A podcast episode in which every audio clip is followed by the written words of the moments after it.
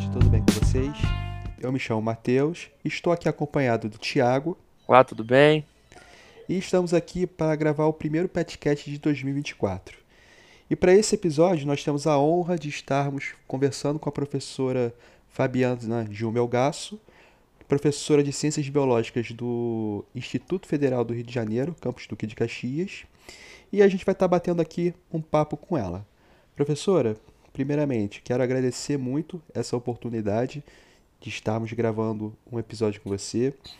Agradecemos também por ter topado o nosso convite e eu gostaria que a senhora pudesse se apresentar para o nosso público para conhecer um pouco mais a senhora. Primeiramente, vou agradecer pelo convite, né, realizado aí por todo o grupo do PET, do campus do de Caxias. Eu sou professora de biologia do campus atuando nas, em diferentes áreas, né? Mas são áreas na área envolvida de bioquímica, microbiologia, processos bioquímicos e também na biologia geral, né? Atuando também em áreas aí de ciências ambientais. Queria saber, professora, assim, desde o início assim da sua trajetória, sempre ou nem sempre houve um apoio da sua família, sabe, com seus objetivos assim de estudo, Quais foram assim as suas principais dificuldades assim encontradas? Sim. É, eu tive incentivo, principalmente na parte ah, dos, dos, meus docentes. É, eu tive mais incentivo da parte dos meus professores do que da minha família. Na minha família, é, né, meu pai e minha mãe não tinham graduação, então, na verdade, eu tinha o meu avô, que era formado em ciências contábeis pela UFRJ, então, ele que incentivava mais assim os estudos, fazer graduação, mestrado, doutorado, né? É, e os meus professores de modo geral, tanto do ensino fundamental, tanto do ensino médio, que me orientaram, e depois os professores da graduação, que me orientaram toda a minha formação acadêmica. Então, foi mais voltada para a área dos meus docentes mesmo do que da, da área da minha família. Interessante. É. Minha família incentivava, claro, uhum. os estudos, mas assim, é, é uma família, eu até vi recentemente né, na internet que é, muita gente desvaloriza a educação quando é. fala, ah, você só estuda, né? E o que mais que você faz? E é mais ou menos isso também que eu tive, sabe? Sim. Então, é, enquanto né? Meus primos se formavam só com graduação e conseguiam já entrar para o mercado de trabalho, de empresas multinacionais. A parte acadêmica foi uma coisa mais solo, só eu estava fazendo, né? Eu e minha irmã, assim, então é, o incentivo foi mais para a parte dos docentes. Entendi. E é, você sempre gostou de biologia? É, então, inicialmente, como eu não conhecia, né, a gente é, no século passado, posso dizer assim, eram, eram poucas. Há é, pouco tempo, professora, não fala assim. é. Mas poucas profissões eram bem divulgadas, né? E aí eu não, inici, não iniciei assim pensando na carreira docente. Eu queria partir para a parte de ciências biológicas, então eu comecei fazendo bacharelado e não licenciatura uhum. em ciências biológicas para a parte de diagnóstico, tá? Uhum. E aí diagnóstico laboratorial. Ah. Então esse era o meu desejo, e aí eu achava que só medicina ou biomedicina era capaz de trabalhar com essa área e eu aprendi já no ensino médio que não, que trabalhando na parte de ciências biológicas eu também poderia atuar né, nessa área. É, eu ia perguntar, quando eu estava vendo o seu latte, se você pensava fazer alguma coisa dentro da medicina. Porque eu fui Sim. vendo ali ciência biológica e. É... Agora não tá aberto aqui, mas eu fui perguntando, pô, será que ela quis ir para um lado e. Pela, pelo destino da vida. Sim, e aí quando eu ia ver, o médico não ia fazer a parte que eu gostava, que era ah. a parte de diagnóstico, entendeu? E estudou muito pouco até essa parte né, mais a parte clínica. Então, eu fui mesmo para fazer ciências biológicas com esse intuito, né, uhum. intuito de trabalhar na parte de diagnóstico molecular, entendeu? Então, é, que te mais levou assim pro ramo da, da ciência biológica foi já a sua vontade, você já tinha o seu Sim. sonho, né? Sim, sim. Trabalhar com é, descoberta de atividades, né, de futuros medicamentos, essa questão era mais, né? Então, tipo, antivirais, antibióticos, como atuam, era mais essa questão, como era uma resposta imunológica, isso tudo ia ver mais na biologia, e aí foi quando eu tive a orientação dos meus docentes. Ah. Né, na época do ensino médio. Olha, isso aí é mais na parte de ciências biológicas do que na parte de medicina. Né? E aí, sim, aí eu tive essa decisão no segundo ano do ensino médio. E como surgiu esse interesse por essa área, assim, na, Dessa parte nessa de parte diagnóstico. De diagnóstico? Foi basicamente conhecendo a biologia, né? Que eu comecei a ter a disciplina né, de biologia no atual oitavo ano do ensino fundamental, né? Que na época era a sétima série. E aí você começa a estudar doenças, né? E, e, naquela época muitas não tinham vacinas, muitas não tinham tratamento. E aí você fica, né? É que, nossa, mas não tem tratamento para isso. Nossa, mas não tem. É difícil descobrir. Poucas pessoas é, conseguem detectar doença. Aí, enfim, né? E lendo reportagem, é, Globo Repórter, que a gente assistia muito né? Tudo isso, e aí eu já fui mesmo é, tendo esse interesse. Já sabia que era para a área, é, né, enfim, ciências exatas, área da saúde, e a área humana eu já sabia que ia ser para a área de saúde, e aí eu só faltava direção, né, direcionar. Então eu gostava, e aí foi onde tive esse interesse. E nessa área é, de diagnósticos que a senhora citou, tem alguma parte mais específica em que a senhora tem um, uma, um aprecio maior, uma atuação maior? Aí, né, eu tinha essa ideia de diagnóstico e tudo mais, trabalhar em laboratório, né? Até falava assim, ah, um dia eu vou ter o meu laboratório.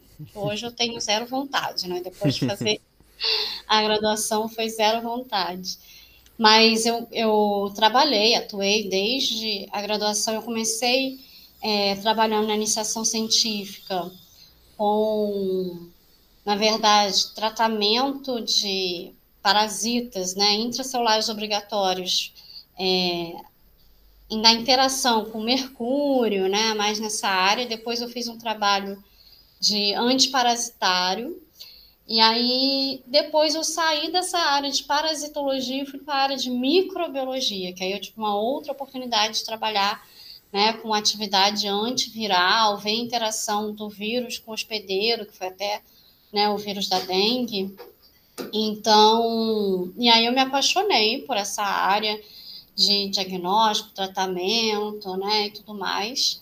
É, meio, vamos dizer assim, meio me traumatizei com a área da imunologia, então não me identifiquei muito com essa parte que lá inicialmente eu achava interessante, né? Gosto, mas não é uma área que eu sinto vontade de trabalhar, nessa parte de vacinas e tudo mais.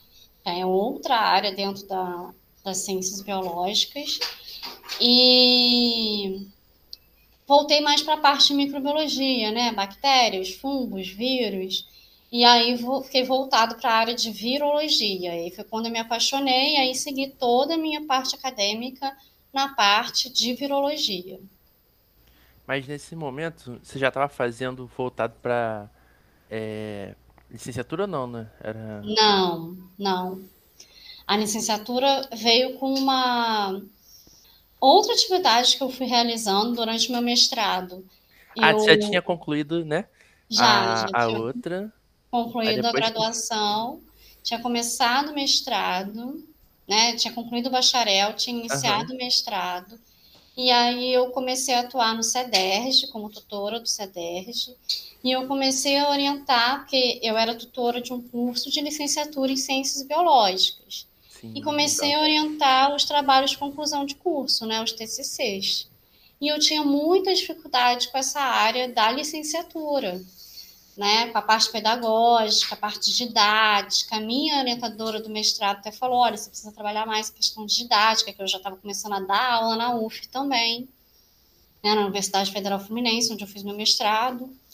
E aí, logo que eu terminei meu mestrado, eu fiz né, meu estágio docente na graduação da UF, com vários cursos. Isso foi muito importante para eu conhecer a diversidade de cursos e como adaptar um único conteúdo a diferentes cursos. E na licenciatura também, que eu atuei né, no CEDERJ, na UERJ, em Resende, né, no sul do estado, é, eu tive essa dificuldade na orientação dos alunos. Eu falei, não, eu preciso fazer uma licenciatura para aprender melhor e ser uma melhor profissional para atuar nessa área. É. E também nesse meio do caminho eu conheci né, o IFRJ, na verdade o IFRJ se tornou o IFRJ em 2008 e aí em 2009 eu conheci o campus de Pinheiral e era um dos meus sonhos trabalhar no Instituto Federal. Legal. E, é, e aí eu vi que precisava da licenciatura. Então eu falei, não, então eu preciso fazer a licenciatura. E aí eu fui fazer, terminei o mestrado, fui fazer a pós-graduação, que eu queria mudar de área, eu queria sair da parte de diagnóstico clínico, eu queria para diagnóstico ambiental. Então eu fui fazer uma pós-graduação na área de alimentos e junto com a licenciatura. E eu fiz os dois juntos, né? E aí foi muito bom, porque eu consegui melhorar ainda né, as minhas orientações, trabalho de conclusão de curso, né? É, eu consegui entender melhor a parte didática. Eu já estava trabalhando, né, praticamente como docente, no, como você atua como tutor, mas eu consegui aprimorar e comecei a trabalhar nesse período como professora, e sim como professora do curso técnico em meio ambiente. Então foi tudo meio que se encaixando, né? Foi. Então, é, então, aí foi assim, sabe? Eu fiz a licenciatura, terminei, finalizei, fiz estágio, né, no ensino fundamental, no ensino médio. E aí iniciei, quando eu finalizei a licenciatura e após iniciei o doutorado. E aí já foi na parte de é, doutorado, foi na parte de diagnóstico ambiental, né, na parte de detecção de vírus em alimentos, e aí sim, aí eu consegui mudar minha área.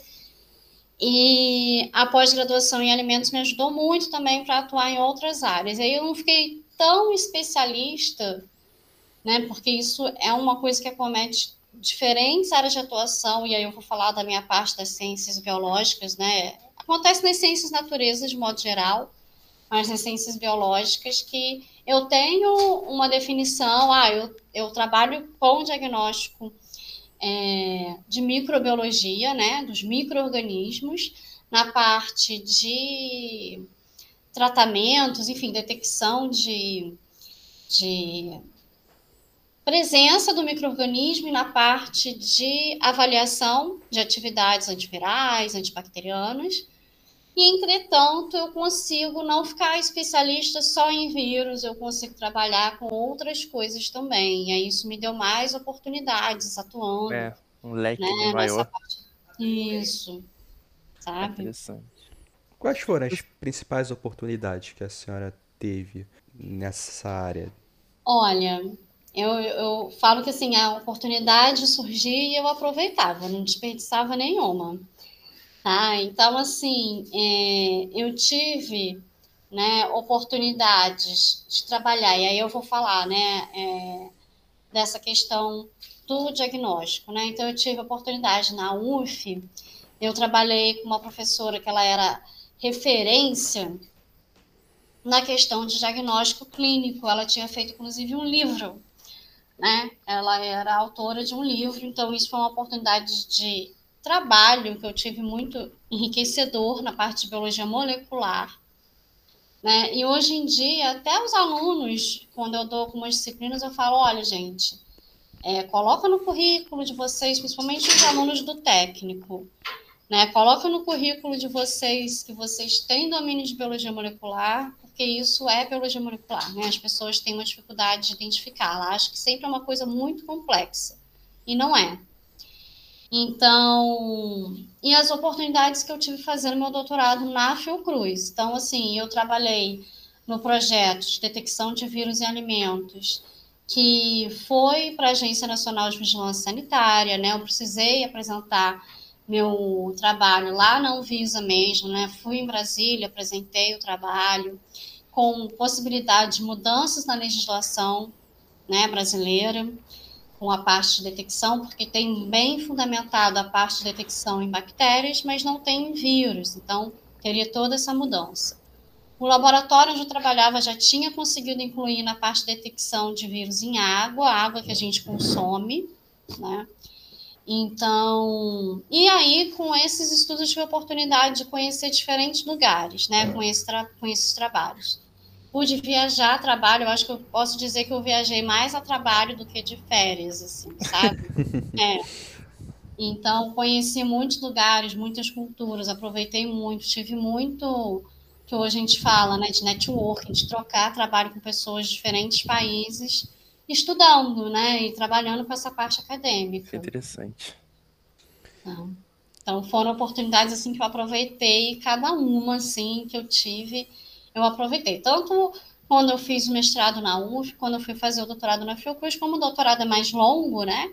São quatro anos, então eu tive mais oportunidades lá. E aí, é, Falando um pouco mais das oportunidades, você acabou citando no começo que você foi tutora né, de um curso de graduação Sim. de ciências biológicas, Sim. né? Sim. E como que apareceu essa oportunidade assim para você? Como que foi?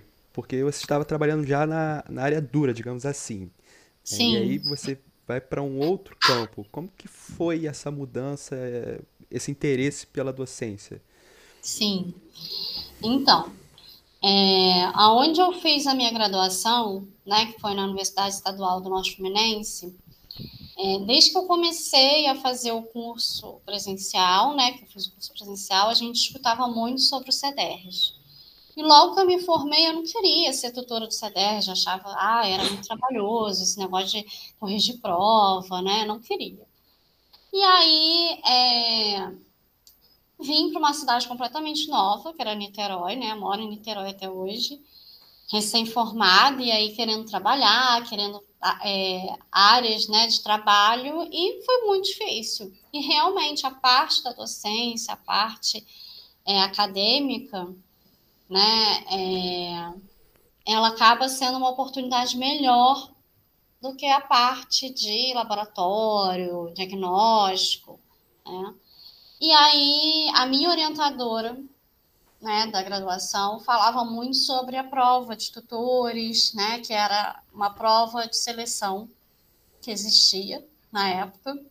E aí eu fiz em 2007, tentei para pré-vestibular, não consegui, o pré-vestibular do CEDERJ, não fui aprovada, é, por conta de outra área, nem foi para a parte, parte de biologia, eu até tinha quase gabaritado, mas tinha outras questões né, que envolvia avaliação. E aí eu fiz a da graduação. Aí fui direto atuando na graduação. E aí todo mundo me pergunta, ah, mas você não atuou nunca em prefeitura, no estado, antes, né? De chegar aqui no Instituto Federal? Eu falei, não, não era um sonho, não era uma vontade. Eu queria trabalhar no Instituto Federal e eu fui atrás do meu sonho né, da minha vontade. E aí eu comecei atuando no SEDES, então de conhecer já desde a graduação que existia essa possibilidade, mesmo falando, não, não vou trabalhar com isso, e eu amei, assim, desde minhas turmas que tinham 40, 50 alunos, desde aquelas que tinham 7, 3 alunos, para mim foi uma experiência, foi uma experiência muito boa, sabe? Eu gostei muito. Trabalhar dentro da UERJ também foi muito bom, que eu tive troca com próprios docentes, diretores do campus, né? Eu acabei trabalhando no CEDERJ para um curso da UERJ, num campus da UERJ presencial também. Então, isso foi uma grande oportunidade de atuação nessa área acadêmica e que eu colocando depois o currículo na internet, eu fui chamada para poder, sem QI nenhum, fui chamada para atuar num técnico né, de meio ambiente, no curso técnico de meio ambiente, e comecei a trabalhar como docente logo que eu me formei na licenciatura, né, logo que eu consegui o diploma da licenciatura. Foi meses, assim. Com o diploma da licenciatura, eu consegui ser chamada no curso técnico de meio ambiente. Interessante. Sem indicação nenhuma, entendeu? é. é. Só com currículo mesmo, entendeu? Especificamente, no nosso campus. Sim. Temos uma formação voltada mais para a área de química, né? Sim. Seja na graduação, né? Nos campos técnicos, Sim, nos cursos, cursos técnicos. técnicos. Sim. Como é a adaptação a uma turma e como, é que é, como cativá-los com a biologia? Então, eu costumo falar com os alunos o seguinte: é, a química, você consegue explicar muita coisa, elas são dependentes, né? Você não consegue explicar algumas é coisas verdade. de biologia, entender algumas coisas de biologia sem entender a química, né? Então, eu consigo explicar muita coisa através da biologia, né? E alguns conceitos da química precisam estar relacionados. Né? Então, eu lembro que eu né, falava assim, gente, é, explicar a ligação química, afinidade de substâncias, citando crossing over é uma das coisas mais fáceis que tem para mim, né, na minha visão como bióloga, né, porque são ligações que têm afinidade, então vão se desligar e se religar, né, facilmente. Polar, apolar. Isso, exatamente. Então, questões voltadas à digestão, coisas que a gente tem curiosidade no dia a dia mesmo. Então, sempre é, as minhas aulas eu sempre volto, sempre centrada na questão da química, né? Como eu falei, eu tive essa experiência quando estava lá no mestrado, a pegar um tema e voltar para o curso, né? É, ou seja, ser direcionado ao curso específico. Né? Eu tive esse trabalho, então isso eu já não tive né, muita dificuldade quando fui atuar no curso de licenciatura em Química que precisava é, das, da, de atuar em disciplinas de biologia, né, das ciências biológicas. Sim. Então, sempre mostrando, olha, você quer dar um exemplo de tal conceito da química, você pode usar esse exemplo ligado à biologia. E aí tem várias áreas dentro da biologia que são completamente dependentes e que você consegue associar, sabe? Então, uhum. Tem hoje em dia, né, com a uso da informática, tem vários programas que eu estou até querendo aprender também, que diminui muito a parte de bancada, de você ir para a bancada trabalhar, que você já sabe que o resultado não vai ser bom, por programas é, não relacionados à inteligência artificial, mas por programas que vêm a interação molecular para ver se vai ter o efeito, a atividade que você quer fazer e que são ligações químicas, o tamanho da molécula, as afinidades, né? É, enfim, as ligações que são possíveis, que simplesmente um programa que você vai montando as ligações, você vê essa afinidade. Então, é, eu acho que isso aí é, é o destino das duas áreas, que são áreas muito interligadas. Então, não tem como fugir, não tem como eu dar aula de biologia sem falar da química, sabe? Então, eu sempre coloco esses exemplos e sempre tento trabalhar esses exemplos com os alunos também, porque a gente aprende tudo separado, mas está tudo junto, né? Tudo conectado. E aí, professora, como que você percebe é, com, é, na sua avaliação, como que os alunos eles conseguem ter essa recepção da parte da biologia para um curso, por exemplo, de química que o aluno lá está fazendo? Como que você acha Sim. que eles recebem essas, é, esse conteúdo de biologia? Então, pelo, né, a minha percepção, eu, eu sempre. Agora, ultimamente, eu, eu meio que parei de fazer isso, né? Eu sempre passava questionários no final. Já tem um tempinho aí, desde a pandemia, que eu não tenho feito mais isso. Mas no início, né, logo que eu comecei a dar aula no IFRJ, foi em 2015, eu passava esse questionário no final da aula pedindo sugestões, é, uma avaliação da disciplina, o que, que eles gostaram, o que, que eles não gostaram. E uma das, das avaliações positivas, né, eu falava pontos positivos, pontos negativos, era essa relação, sabe? De trazer esses exemplos é, dentro da biologia para a área de química, fazer essa interação. E isso me ajudava muito até como é, construir avaliações, né? Que durante o doutorado eu tive uma disciplina muito importante para essa questão de avaliações né, da disciplina, do curso e tudo mais. E essa troca, né, professor, aluno, era muito importante para mim, principalmente, né, que a gente né, a formação de professor ela é eterna, né? Essa parte da educação ela é eterna, a gente vai aprendendo junto. Então, essa troca, né, do que, que valeu a pena, do que, que não valeu a pena, do que faz parte, realmente você levou para o resto, né? Você acha, terminou a disciplina, fechou o olho, o que, que você lembra, o que, que você sabe, o que, que você assimilou, né? Essas conexões, essas interações, né? Essas interdisciplinaridade, eu vi bastante na resposta dos alunos, sabe? Então, eu gostei, né? Foi uma visão positiva para mim. E pretendo voltar com esse questionário. tá certo. Você disse lá no início do podcast que você recebeu bastante apoio dos professores, né? Sim. Apoio docente para sua formação. Então você diria assim que o apoio, né, o, o incentivo do professor, né, a, a não diria atuação, né, mas o, a interação, né, professor-aluno, ele, ela motiva mais o, a, a, o aluno a estudar, a querer chegar nos seus, sabe, seus objetivos? Que diz? Sim, eu acredito que sim. Tem, né, infelizmente, professores desmotivadores, mas a gente precisa é, sempre buscar os motivadores, né, se empenhar nos motivadores. Então, eu tive muito apoio, sim, né, como eu falei, tanto no ensino fundamental quanto no ensino médio, e os motivadores que me fizeram estar aqui hoje, né? Eu lembro, assim, várias vezes que eu formada, trabalhando lá na UERJ em Resende, eu ia em Volta Redonda visitar minha mãe e eu encontrava um professor meu do ensino médio que ele falava assim, você precisa fazer o concurso do IFRJ, você precisa passar. E aí eu falava, não, calma, calma, quando abrir o concurso eu vou fazer, eu vou, vou sim, pode deixar e tal. E ele era meu professor de biologia no ensino médio, né? Ele tinha sido meu professor de biologia. E eu tive um encontro virtual, né? Não encontrei mais ele presencialmente, mas eu tive um encontro virtual na pandemia, quando eu juntava todos os campos que a gente precisava discutir e tudo mais.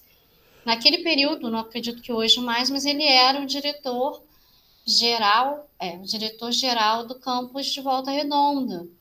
E eu estava ali, eu fazia perguntas e tudo mais, ele respondia, não sei se ele ia lembrar de mim pelo nome, né? Porque ele lembrava de mim quando me via, pessoalmente. Ah, sim. Mas ele foi um dos motivadores para eu ser professora do IFRJ, ter me formado em biologia, né? Tudo isso, e um professor do ensino médio. Então, eu tenho, assim, muito mais exemplos de professores motivadores, que eu uhum. acho que a gente tem esse papel, do que exemplos de desmotivadores. Eu acho que o professor está ali também com esse papel. Não principalmente, que eu acho que hoje a família, né, a gente já está em outro século, como eu falei lá no início. É. Eu acho que tem mais famílias, assim, apoiando e tudo mais. O mundo mudou muito, mas precisa mudar muita coisa ainda, mas em conjunto, sabe? O professor, ele faz diferença na vida. Faz sim. Né, do estudante. Então, em, em, qualquer área. Eu tive professores da minha pós-graduação, né, como eu falei, meu doutorado e tudo mais, assim, que me incentivaram muito. Então, em qualquer área, desde o ensino fundamental. Para vocês terem ideia, eu decidi que eu queria ser doutora, né, fazer meu doutorado, eu estava no ensino fundamental. Quando uma professora do ensino fundamental tocou esse assunto em sala de aula, né? É, isso que eu acho muito interessante. Né? Então. A motivação do professor.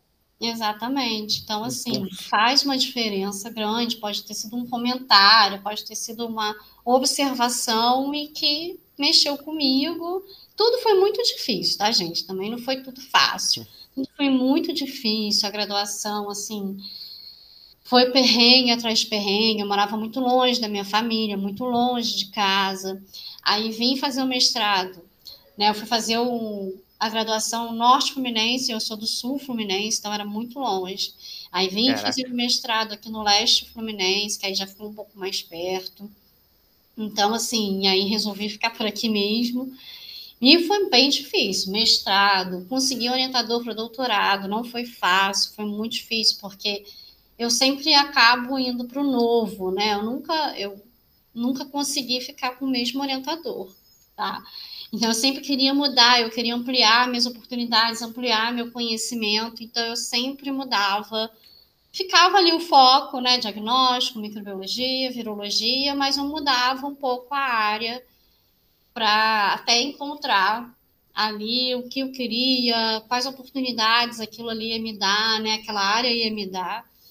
E eu corri atrás. E o meu concurso ele foi exatamente, parece que foi escrito, assim, com cada escolha que eu fiz, ele deu afinidade, sabe? Ele teve uma afinidade.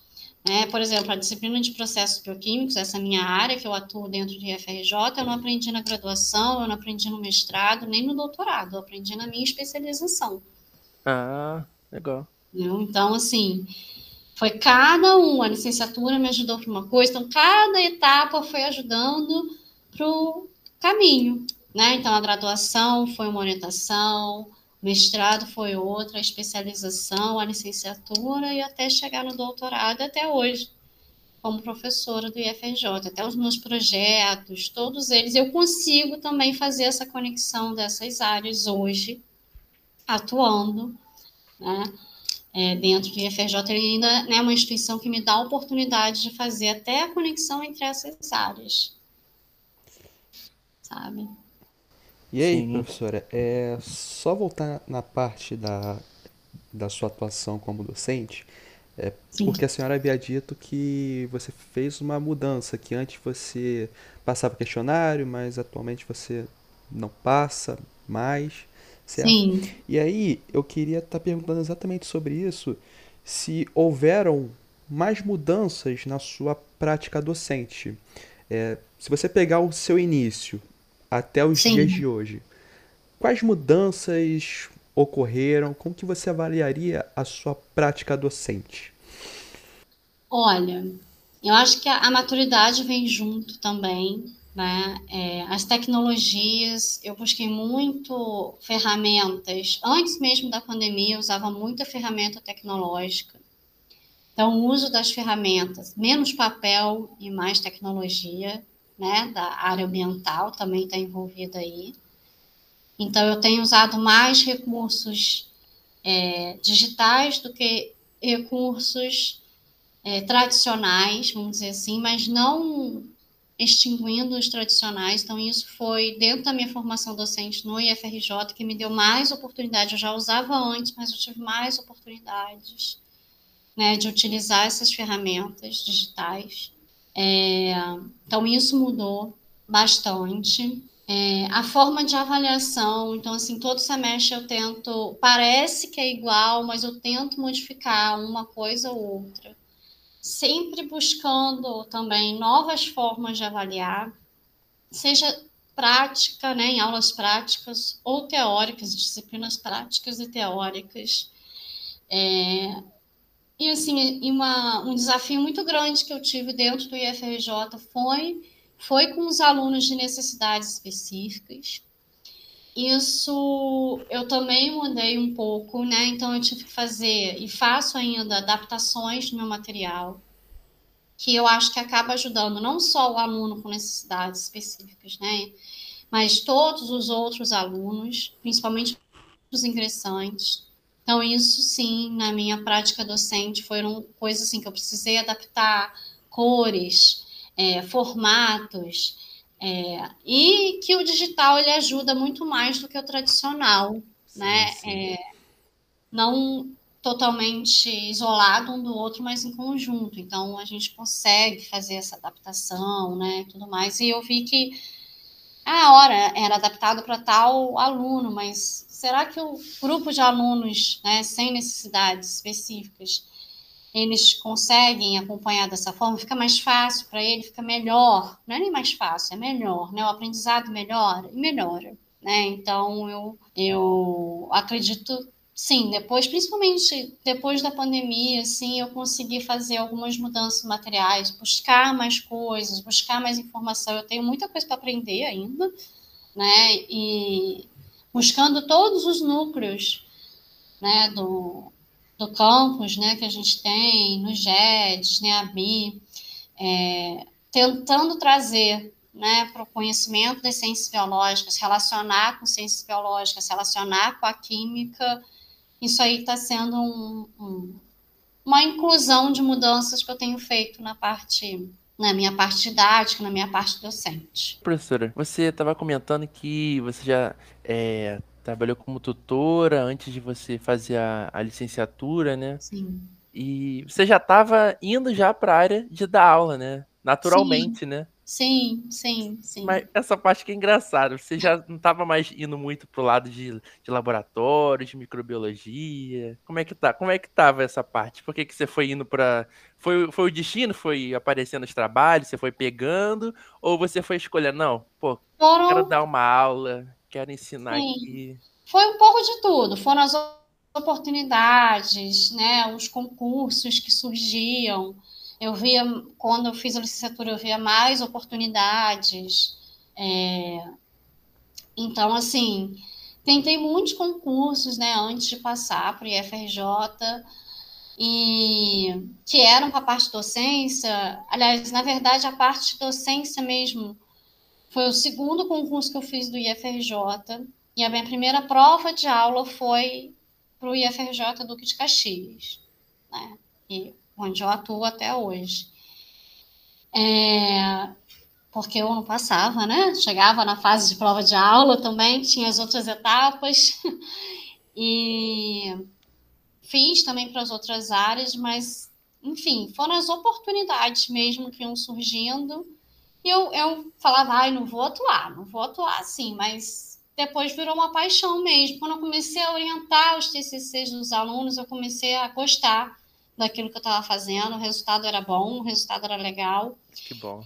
E eu procurei, eu falei assim, não, mas eu quero um concurso que eu possa atuar não só em sala de aula, mas também nessa parte de pesquisa, que é uma questão também que isso fazia diferença para mim, né? Que eu pudesse atuar com extensão, com pesquisa e ensino. Então o IFRJ se casou, foi uma grande oportunidade que eu tive e que eu pude aproveitar também, né? Porque as oportunidades às vezes chegam e a gente não consegue aproveitar por diferentes motivos, mas eu pude, né? Fui atrás, corri atrás e segui, né? Fui na minha intuição ali, fui na, no trabalho.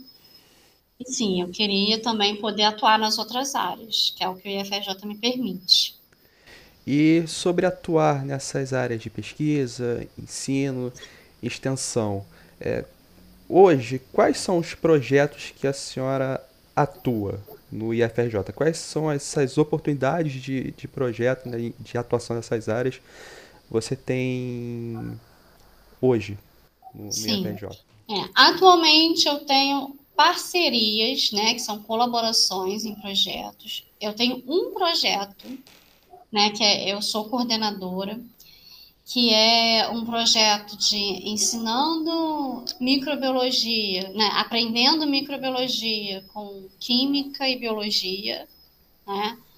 Que aí eu vou mais para essa área da microbiologia e, e, a gente faz essa interação de química e biologia, né? Então eu tenho esse projeto que é meu, de minha coordenação, e o restante são colaborações, né? Eu tenho uma colaboração é, com o projeto de Meninas da Ciência, que hoje né, tem diferentes professores atuando, a professora Beth da UFRJ, né, no campus do Caxias tem a professora Kelly, Tiago, que é mais na área de extensão, né, que a gente vai nas escolas e divulga né, os experimentos, e de colaboração com a questão dos antimicrobianos, com a professora Letícia Colli, dentro do IFRJ e fora do IFRJ também. Tá? Hoje são os projetos. Hoje eu tenho mais colaboração do que meus. Já tive muitos meus, mas por conta da pandemia eu dei uma paralisada nos projetos que eu coordeno e hoje eu tenho esse, aprendendo microbiologia com química e biologia, que junta tudo. é, bastante coisa que junta. Quais você diria, professora, que são os principais obstáculos que alguém que quer seguir a área das ciências biológicas encontraria? Olha, obstáculo, existem infinitos obstáculos, a gente precisa, dentro da, da, das ciências biológicas, é, superar esses obstáculos. Um desafio que eu acredito é a questão da religião, né? Que é uma questão bem polêmica, né? É, que algumas pessoas têm, porque dentro da biologia você dependendo da área que você vai fazer, tanto licenciatura quanto bacharel, durante as aulas práticas, né, você vai precisar lidar principalmente com o conceito que o ser vivo nasce, cresce, reproduz e morre. Né? Então, essa questão de lidar com a morte, de perder um experimento, né? com essa questão, porque você lida com o ser vivo e ele morre, né? é um desafio muito grande. Isso aí, desde o início, para algumas pessoas, acaba ficando uma coisa muito intensa, sabe? É. Lidar com essa situação, lidar com essa perda. Acho que nem, né, ninguém imaginava ouvir isso, mas é, é uma realidade, entendeu? Então, assim, é, uma, é um desafio, é um obstáculo você saber lidar com isso. Então, essa é uma, uma das questões, porque a gente, o juramento do biólogo é defender a vida, e qualquer vida. Né? Então, lidar com isso é um desafio, é um obstáculo. É difícil, não é fácil. É... E os outros obstáculos é você realmente conseguir associar as outras áreas das ciências, seja elas ciências humanas, né, é, ciências exatas, fazer essa integração é difícil porque a gente tem aquele modelo didático de separar tudo.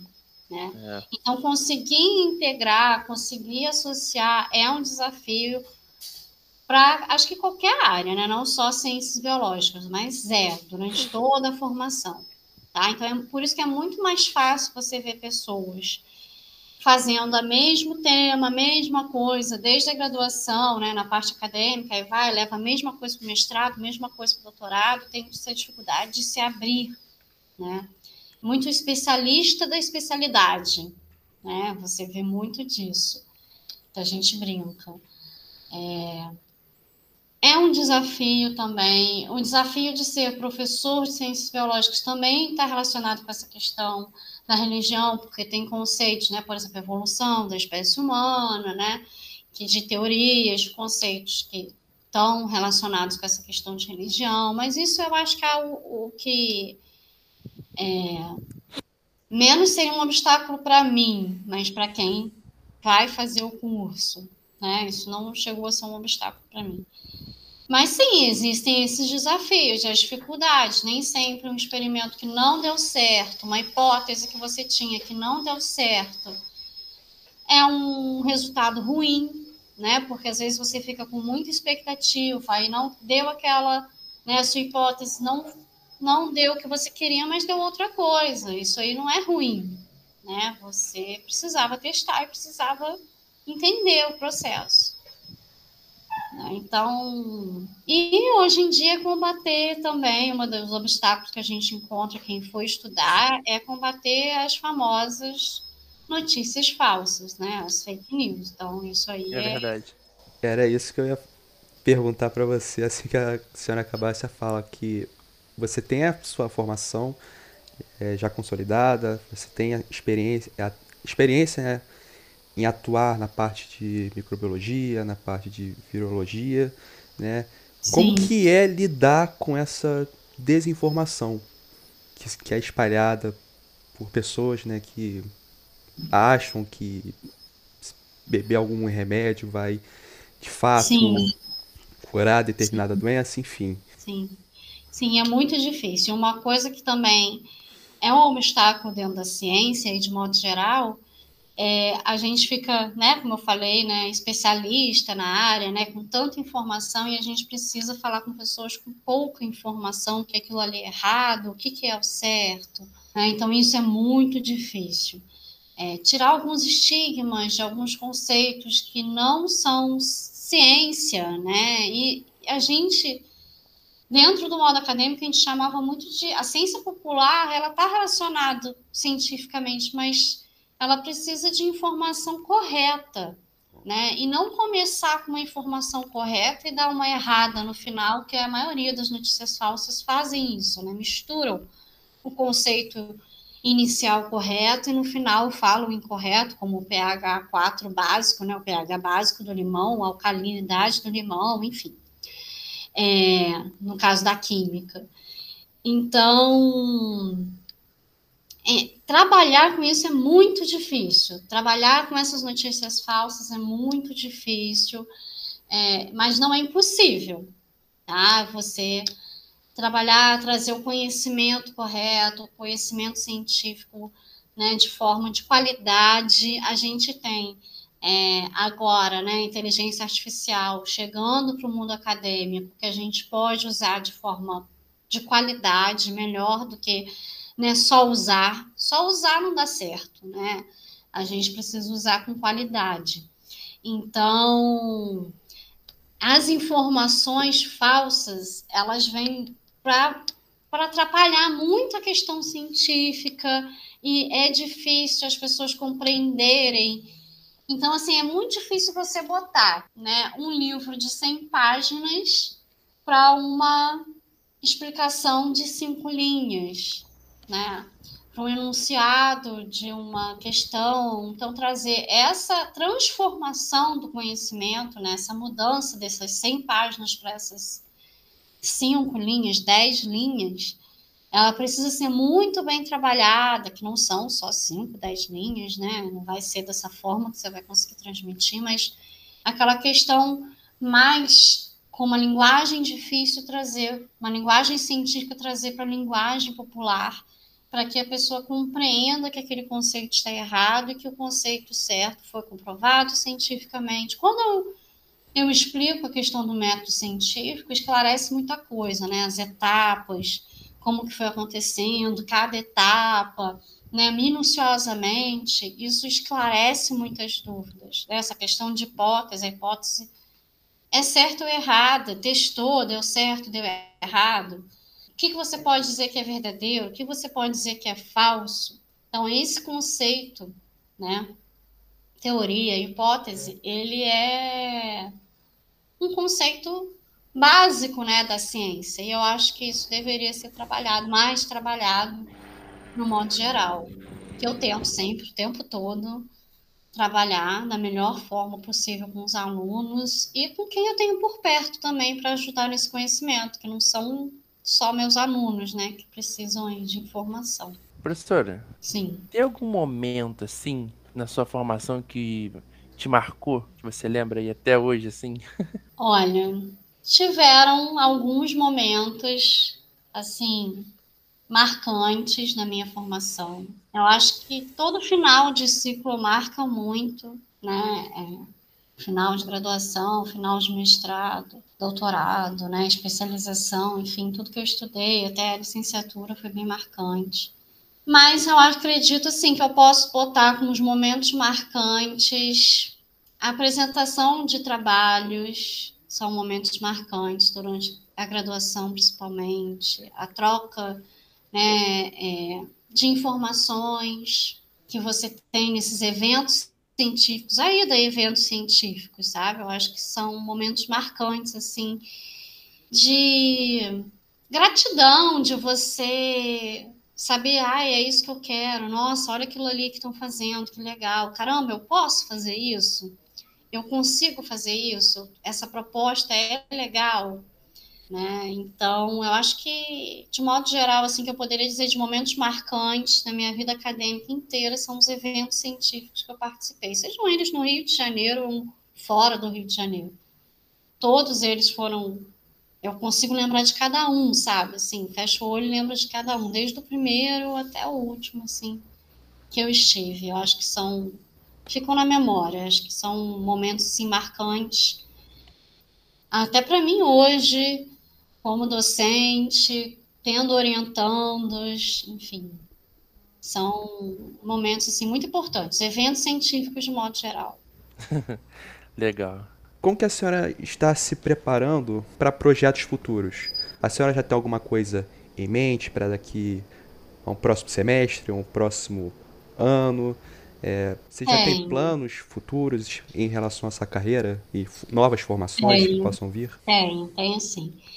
Eu estou querendo estudar né, a parte desses programas que eu falei, né? Estou querendo estudar para justamente conseguir fazer é, avaliações de alguns componentes naturais, né, de algumas moléculas naturais, e avaliar a atividade, atividade antibacteriana, principalmente, que hoje em dia fica mais fácil de trabalhar dentro do IFRJ.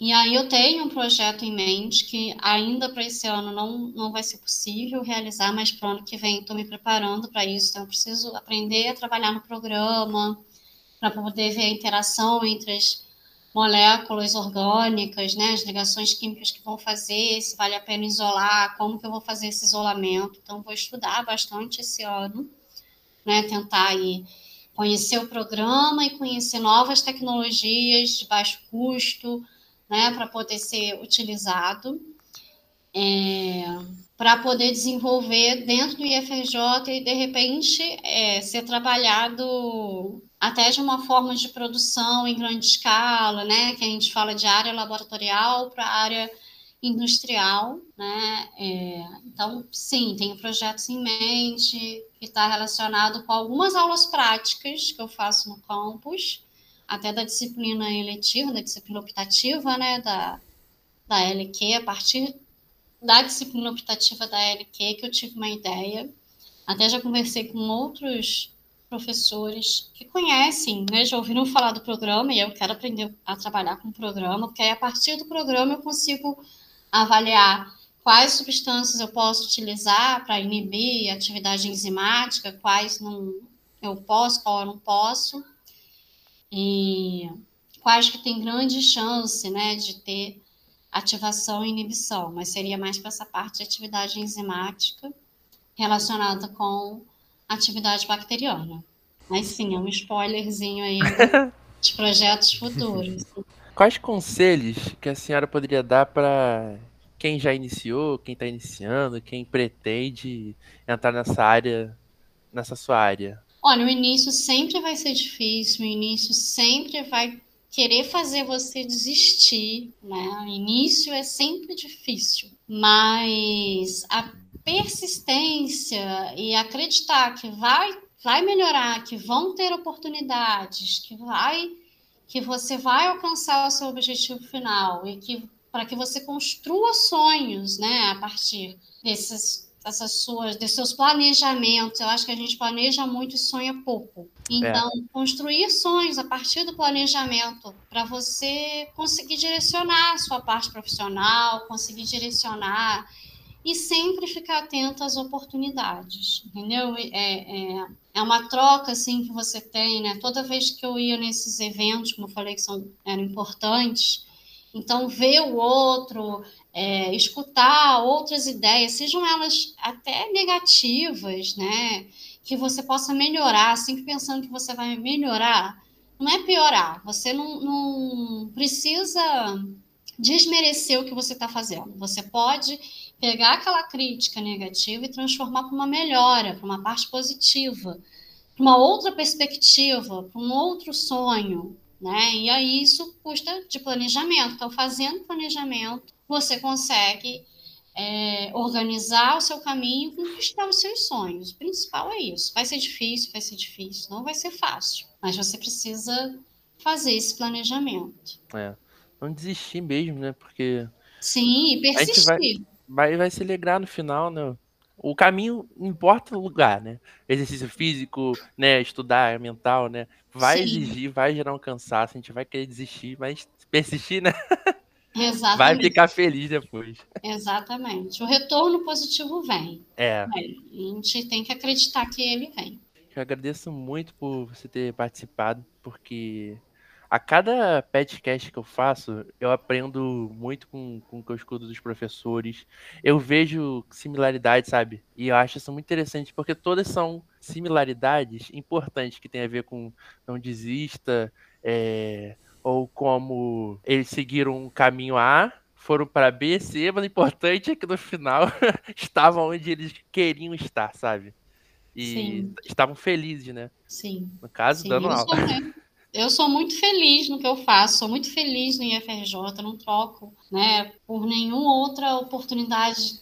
As pessoas falam assim, ah, não, esse ano vai ter concurso disso, vai ter concurso daquilo. Você não tem vontade de sair, de fazer? Não, quando, quando se acha, né? Estou satisfeita e estou muito feliz e passo aí mais 30 anos, né? Que vai ser mais para frente, pelo menos. Para poder continuar e, enfim, e a gente tem essa capacidade de se modificar, de ir adaptando, de fazer alterações, sabe? Não sou uhum. resistente a isso. E eu acho que é toda essa troca. Né? É. Eu acho que essa troca que nós fazemos aqui com cada professor que passa, cada episódio, eu acho ela bem importante para nós que estamos sim. no curso de licenciatura. Sim, é, sim. É bem estimulador, pelo menos para mim. É, é sim, algo com certeza. que para mim tem feito diferença. Nossa, nessa minha diferença. jornada aí. Que bom. Como que bom, isso é muito bom, isso é muito bom. Muito bom é, a gente saber. Porque a gente, aí quando a gente passar por esses caminhos, a gente vai pensar, tá, ó, tá, o professor também passou por isso, ele seguiu em frente. Ele Sim. pegou a oportunidade, ele não ficou Sim.